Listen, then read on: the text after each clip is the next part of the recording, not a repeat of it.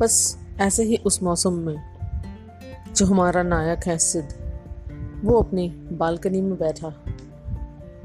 इस मौसम का आनंद के कह लीजिए, या बस यूँ ही समय काट रहा था। उस समय वो हज़ारों और दूसरी चीज़ें भी सोच रहा था। उसकी ज़िंदगी, उसके सपने, उसकी मंजिल और उसके फेलियर्स ये सब उसके मन में उन्हीं बादलों के जैसे उमड़ घुमड़ रहे थे, जो सिर्फ़ शोर कर रहे थे, बरस नहीं रहे थे।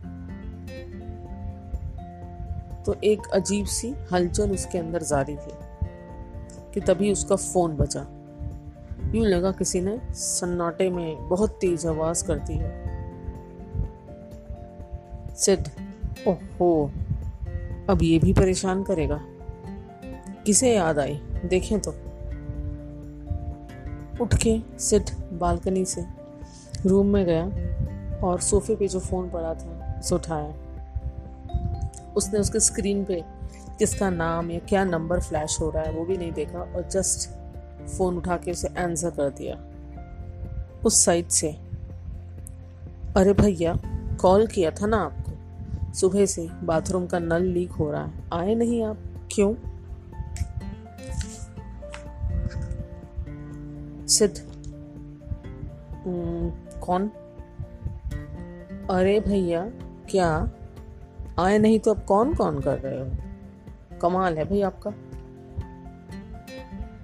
अब अचानक से जो सिट था, उसको थोड़ा सा कहीं ना कहीं मज़ा आने लगा। उसका अब मज़ाक करने का मन हो गया कि चलो, यही सही। है ना? उसे भी पता नहीं था कि वो क्यों क्यों उसे अचानक से एक ख्याल आया कि चलो है तो रॉन्ग ही नंबर पर चलो मज़े करते हैं। अरे मैडम जी वो क्या है ना कि वो, वो मैं ना काम पे गया था आगे उधर लेट हो गया।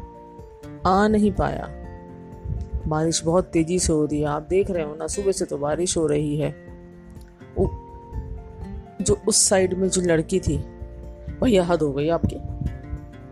अब ऐसा है ना, आप चुपचाप से कल आ जाना। अब सिड को बहुत ज़ोर से हँसी आई, पर उसने हँसी किसी तरह से रोकी और बोला, जी मैडम जी, आ जाऊँगा मैडम।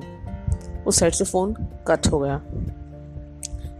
अचानक से जो हँसी आई थी, एक अजनबी अजनबी फ़ोन, अजनबी कोई, इसका उससे कोई वास्ता नहीं था। पर उसे ज़रा सी देर के लिए खुशी दे गया। उसके चेहरे पे एक मुस्कान थी।